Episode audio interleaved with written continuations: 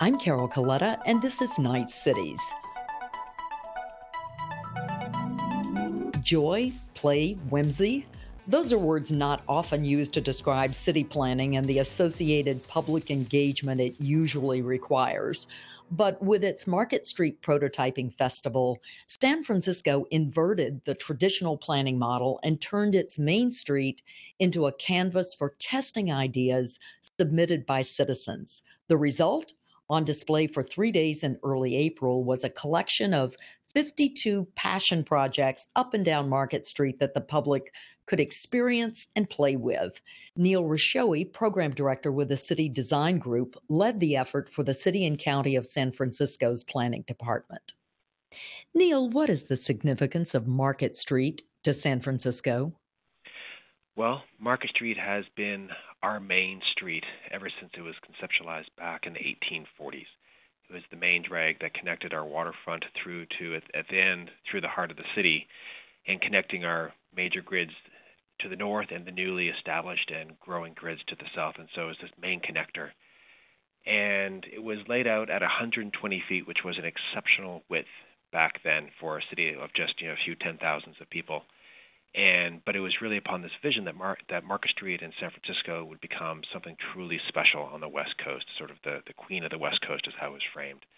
And so we built ourselves up in our image around this main street, our Market Street today, it's maintained that role all throughout the history. It's it's where we become to celebrate. It's where we come to protest. So from an identity perspective, but also from a very functional perspective, we have uh, 26 lines of transit that, that run along the surface.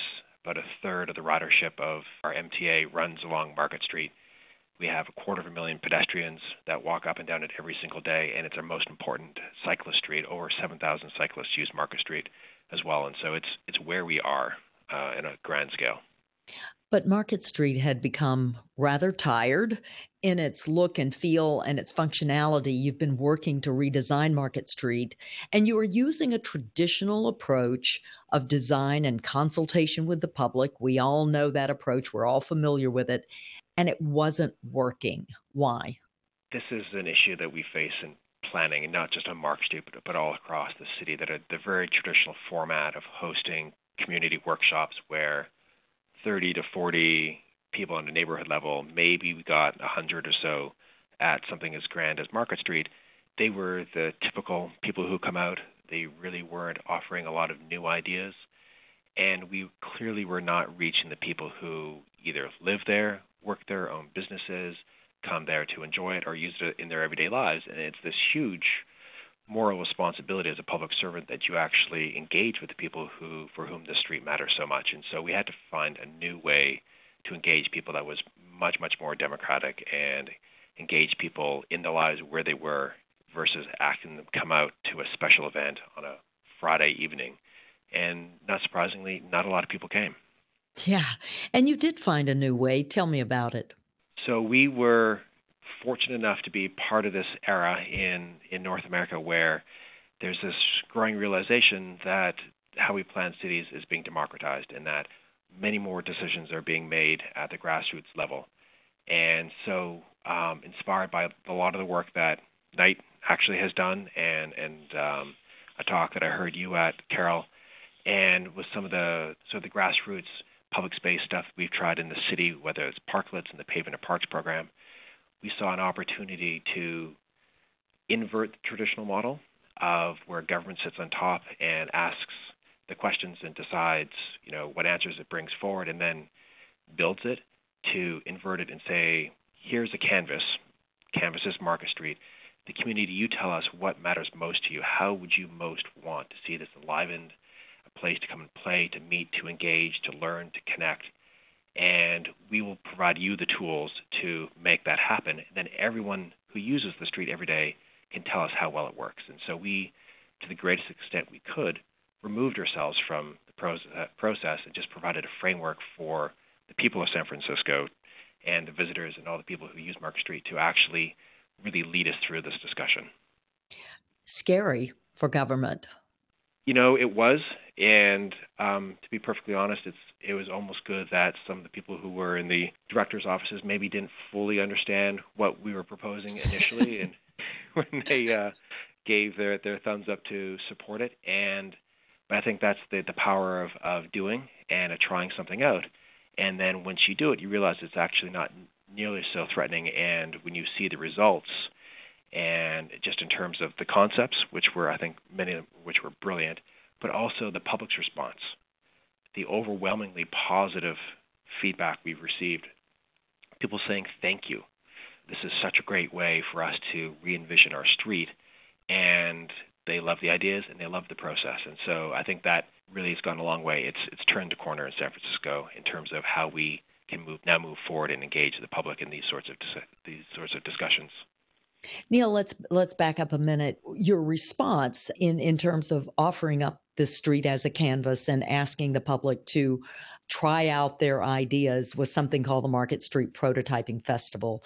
And I think that the way in which you partnered with Yerba Buena Center in, in particular is very interesting. Talk about that partnership and what that the value that partnership brought to planning in San Francisco. It was a huge part. There is no way that any combination of city agencies could have done this without YBCA. There's just no way we could have done this on our own. The amount that we learned and gained, there's we've learned a tremendous amount. There are things that we could never do and we'll always need a partner like YBCA to help us in terms of engaging the community, the legitimacy of a voice of government saying something, and then a trusted community partner who people really engage with in, in a different part of their life was a huge, huge game changer for us. Just the people involved, you know, the you know the, the partnership was was key. The quality of the people that YBCA brought to bear and the insights and the knowledge and the experience they brought was completely invaluable. And it was part, you know, personality and experience. It was also coming from the creative side of our community, of representing artists, of putting on events all the time where they engage the community, both within their facility and outside the facility.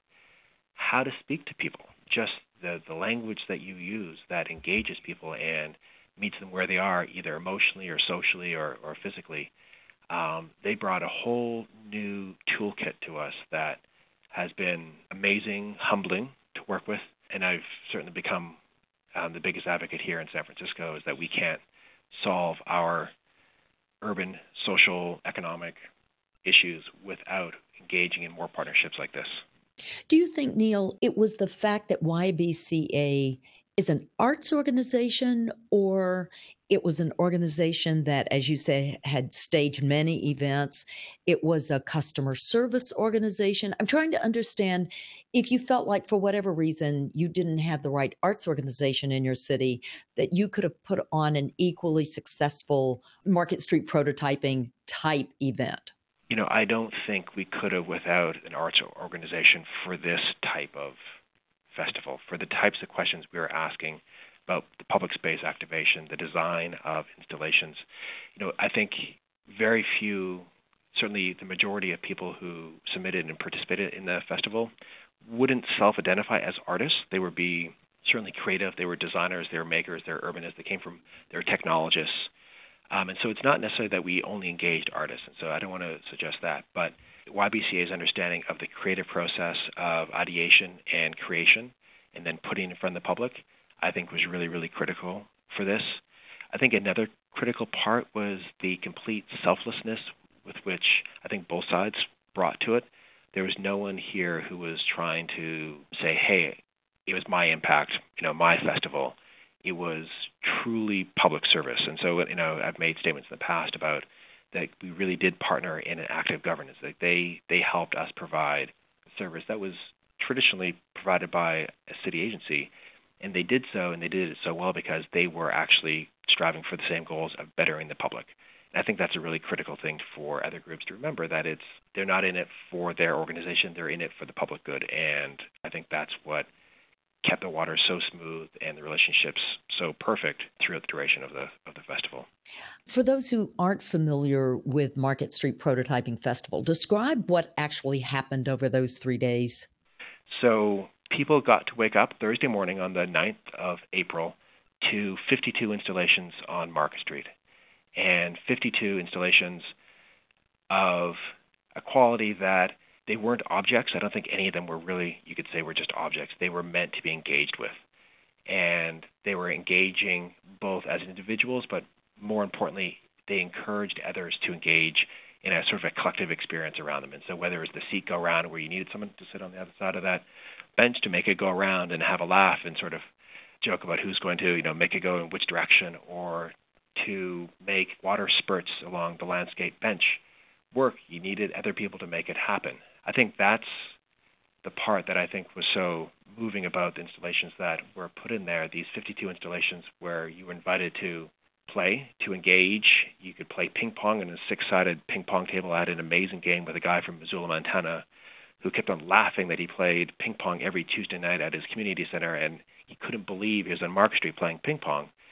And I think it was that sense of joy that people experienced as they went down Market Street that changed fundamentally the culture, the vibe, if you want, of Market Street, where it ceased to be a, zone where you moved through as quickly as you could to get to your destination, where people were there just to be on Market Street and to see other people and to engage in these installations. And I, that was one of the biggest takeaways for me is that there is a huge hunger for people to let down their guard and engage in a really positive, fun, but also collective experience in our public spaces. The other experience was that it, Market Street's a really long street, and so we had five districts. And so what was fun is that you can go to each of the districts, which were separated by a couple blocks each, and have a completely different experience. And and I think we were successful, in some cases, extremely successful in putting forward prototypes that were truly responsive to the community in which they were located. And that's important just as a as a design principle, but it was critical in neighborhoods that were already go, undergoing a lot of social stress due to change, and that's in the central market area and the civic center area area where you could see the prototypes were developed by and through a lot of community engagement and the response of the people who lived in those neighborhoods and would come up to us and say, "Thank you." You know, nothing special ever happens on our blocks, and it's so wonderful to see this happening here, and we really, really love it. Neil, I'm curious. I, I, was there, as you know, for all three days and got a chance to see people interacting with the installations, with each other, but also, I think, importantly, with the makers. And there's mm-hmm. something I think that's really exciting to people today to get behind the curtain and to see the sausage being made. And even though they weren't seeing the installations made on site necessarily, they were engaging with the makers. And then I'm thinking forward about how this will influence planning and design of Market Street as you begin to transform Market Street. Those makers won't be there. That won't be that same sort of animation that or intimacy or authenticity that the makers bring by being on site and talking to visitors about what they've done. What is your own feeling about that and and the special value they they brought and whether you can duplicate that when the makers aren't there? No, I, I completely agree with you, and I started to get a sense of that as, as I went through. So there was like a block party for a lot of the different districts leading up to the the festival, where the block captain often had a little party to sort of celebrate how far the teams had come, and usually they the makers would share their experience of design, iteration, and then finally construction, and that richness of the story was inspiring to me and that really carried through into the festival with the makers out on the street. And it was it was something that I didn't anticipate. That it it personalized your experience with these installations. That you really, as you say, you, they pulled back the curtain and it made it human, real, and connected to you in a way that we don't normally get to do. And so, absolutely, how do you carry that forward? And one of it is that you know these are prototypes. You know, some of them did need a little bit of explanation for how to make it work and just to sort of troubleshoot things. And that's that was perfectly okay. That's the stage where we're at. And if I so maybe hold up our whispering dishes, um, that was pa- part of the the pause installation that Exploratorium did at the top of Yerba Buena Lane, where through very gentle suggestive signage, but really great design that suggests what you should do, but doesn't tell you what to do, is actually the the target we need to be aiming for. Is that and that's and that has to do with I think just further iterations of design that you lead people and you give them powerful suggestions, but you never want to tell them this is how it works and this is what you should do because hopefully they can through their interactions learn new ways to play with and have fun with your installation but it should be open and transparent enough that they can actually do that and they're not stuck on the outside looking at it and thinking well, what does this do how do i interact with that and so i think when we come back out next summer with uh, sort of the next generation of these prototypes many more of them will be at the stage where you look at it and like i get it and you can get the base function really quickly but then you can add on layers of experience as you begin to play with and experiment with the with installation. So I think that's what we need to go for. Although it was wonderful having the makers out there, it, and part of it is that when you know people give them the positive feedback and you see the smiles on their face, in realizing as one of the organizers how many hundreds of hours each of them donated to create these things, just seeing that smile, I think probably warmed everyone who was standing there watching and listening. And so, how do you how do you have that periodically? How do you bring that back out? That was a really beautiful part of the festival. And while we can't do it every day, I would love to find a way to do it periodically so that they can become part of the conversation on a more regular way about what happens in Market Street. You know, this makes me think a little bit of uh, Governor's Island and in New York, and the you know the the way in which they filled the empty uh, military buildings that were left on Governor's Island with people who simply have passion projects. And on weekends, they come out, they get paid nothing. They, in fact, they actually have to buy a little bit of insurance to be out there but they're just sharing their work, whatever their passion is. They're, sh- I mean, it can be math, it can be, I'm sure you've been there. It could be math, it could be old um, uh, Victorian clothing. I mean, it's amazing the range of, of passion projects there are. Not quite what you're doing, of course, on Market Street, but nonetheless, part of what makes the island a festival every weekend is the fact that you can interact with these with these people who simply are displaying their passions. And I noted on Market Street with a number of people I spoke with that their nine to five job might be in, for instance, an architectural office, but they were fairly low level employees, weren't getting the most exciting work. And I talked to several of them who said, no, this is so much more exciting than what I do every day. And so there, there does seem you tapped into a, a need, a hunger, a willingness to share that I think is very, very powerful. It's something that, you know, we the whole festival was premised on this idea that we have a culture in San Francisco and in many American cities where people want to engage and, and share more of their ideas and their passion. I don't think I appreciated how strongly and how deeply that ran. And you know, I love the concept of passion projects and that there should be spaces in our public realm where we actually allow that to happen. And so it's not just the, vendors that the Arts Commission does, you know, that and that serves a you know certain need, and it's not just our farmers markets, but there's something that's truly not about any sort of monetary exchange, but just sharing of one's passion with another, and that's really powerful and also of our times. You know, it, it's you know, if you sort of step back and say, wouldn't it be a shame if we actually didn't ride this wave? Because I don't know how long it's going to be here, but we have a whole lot of people who are so eager to share their passion, and oftentimes it's amazing what they can do um, with others and do so in a, in a free and in a public way. So you're planning to do this again next summer with more refined prototypes, and how eventually do you turn a Market Street prototyping festival into a renewed and revitalized, a redesigned Market Street?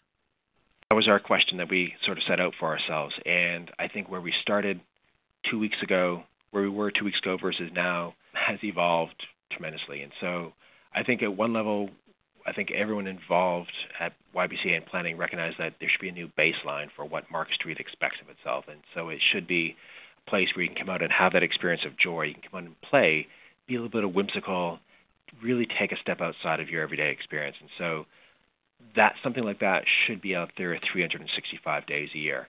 And that idea was sort of where the festival was originally going. How do we put in these prototypes or these installations that can add that layer of experience? So we learned a people love it and they want it, and we've got 52 ideas of how to do it now, and so that's great. And so I think in terms of doing that, you we're still going to go through and figure out what the most promising prototypes are, and we're in the, in the process of developing all the final criteria for what that means in terms of how close to the final design, uh, how much more additional work in terms of future iterations, the public voting process, all that sort of stuff is going to go into it.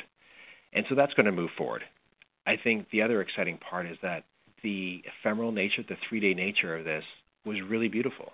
And wouldn't it be great if we made this the San Francisco Prototyping Festival that we did on an annual basis? And so not only do we rebuild a Market Street in 2018 that has many of these current prototypes made into final uh, installations, but we have this constant generation of new ideas that there's a living nature to what happens out on the street, in addition to this big celebration that we have that really is tapped into something special in San Francisco. And so I think that's, if, as I sit here today, that's the direction I would love to see us moving, and that's what we're working towards. A mundane question, perhaps, but let me just ask it. So, the pavement, the plantings, the street furniture, does any of that get changed in as sort of the base, the canvas, if you will, for the projects that um, that you've prototyped, or will that all remain the same and and it's simply the addition of the the projects that you've prototyped and then we'll finish off mm-hmm. that changes? So for Market Street, that's all going to change.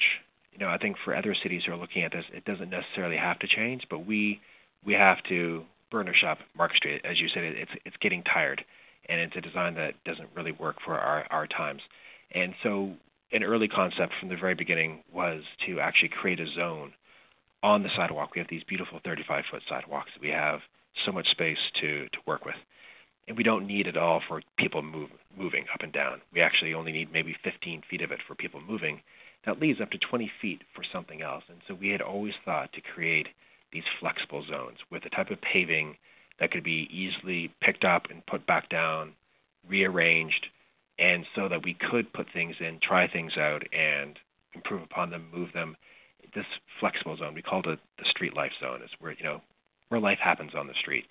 And I think what's happened with this festival is we've learned a lot about how to further refine that in, in terms of declutter, making sure we keep it decluttered. It's pretty cluttered out there right now. If, if you if you notice, it, there's a lot of stuff in the way um, of doing this sort of festival in the future. How do you bring utilities? What are the utilities? um, and where do you put them? I think there was a lot of logistics um, that were that we did short-term fixes for that I, I know gave a lot of our colleagues at Public Works tremendous heartburn.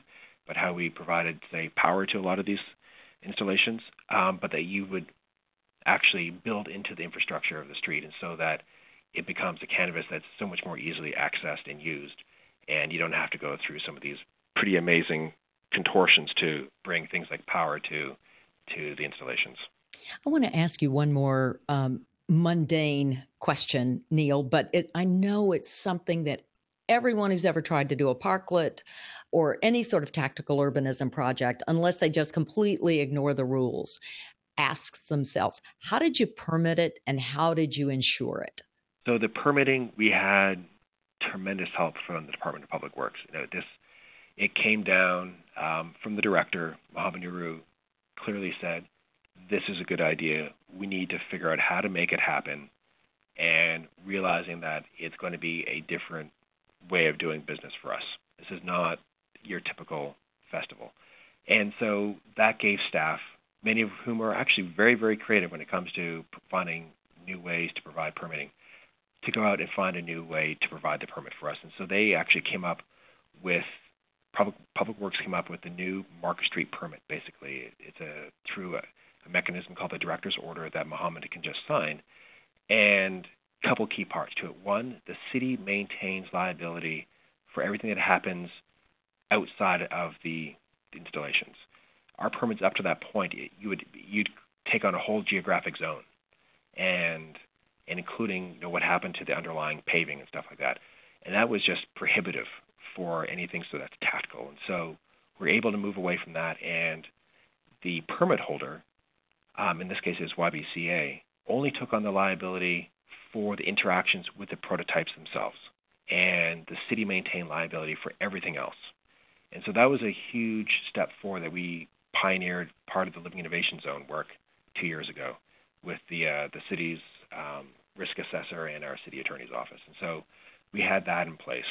And then you know, there were other things that we learned from. A big one was ADA access, and how do we ensure that as many of the prototypes that can be accessible are accessible. And so we're working with our mayor's office on disability come up with guidelines, sort of like a cheat sheet of how, how do you do these temporary installations in a way that really maximizes people's access to it, and so that as many people as possible can enjoy it. And so I think in that case, you know, there's a recognition on all sides, like, hey, we could have done better with that this time, and and we're going to take the steps necessary to make sure that it's it's you know improved upon next time.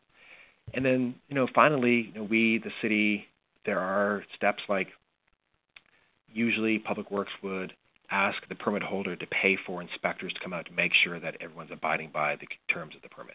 And Public Works made the decision that you know it's three days we've given them really clear parameters.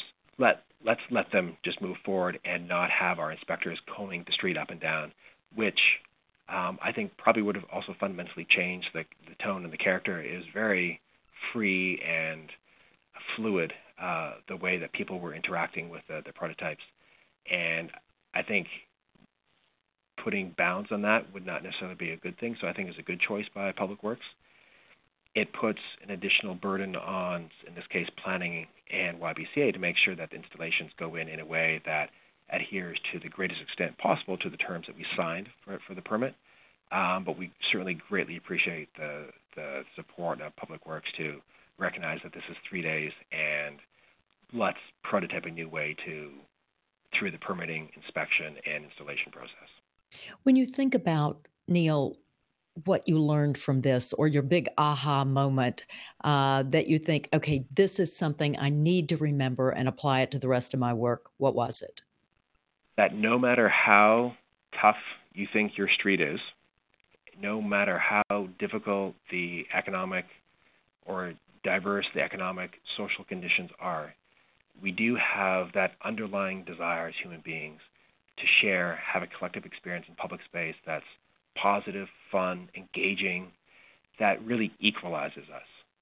And I like to say that we've we've turned that corner of that debate in San Francisco. Never do we have to ask whether Market Street could be more than just this grand, wide boulevard. It can be a people space. We've proven that, and we've proven it in a way. I love that idea of it as an equalizer. That when you're out there, it doesn't matter whether you are from the new tech firms or a long-standing resident, or if you're a visitor. Everyone came up and had equal access and, and played and had the same type of fun as anyone else. And I think that was a really powerful reminder for people who are out there is that, you know, maybe we're not as different as we are. You know, maybe we can, you know, get that little bit of empathy and understand that we can work together. And I think if we do more of that, uh, that's really the role of our public spaces. We're going to be better off when we tackle any of the other urban challenges that we have, and there are many of them. Neil, I love what you've done, and I love the way you you talk about what you've done. Thanks so much for being with us on Knight Cities. Oh, thank you so much, Carol. Really appreciate the opportunity. Neil Hrushowy is program director with the City Design Group in the San Francisco Planning Department.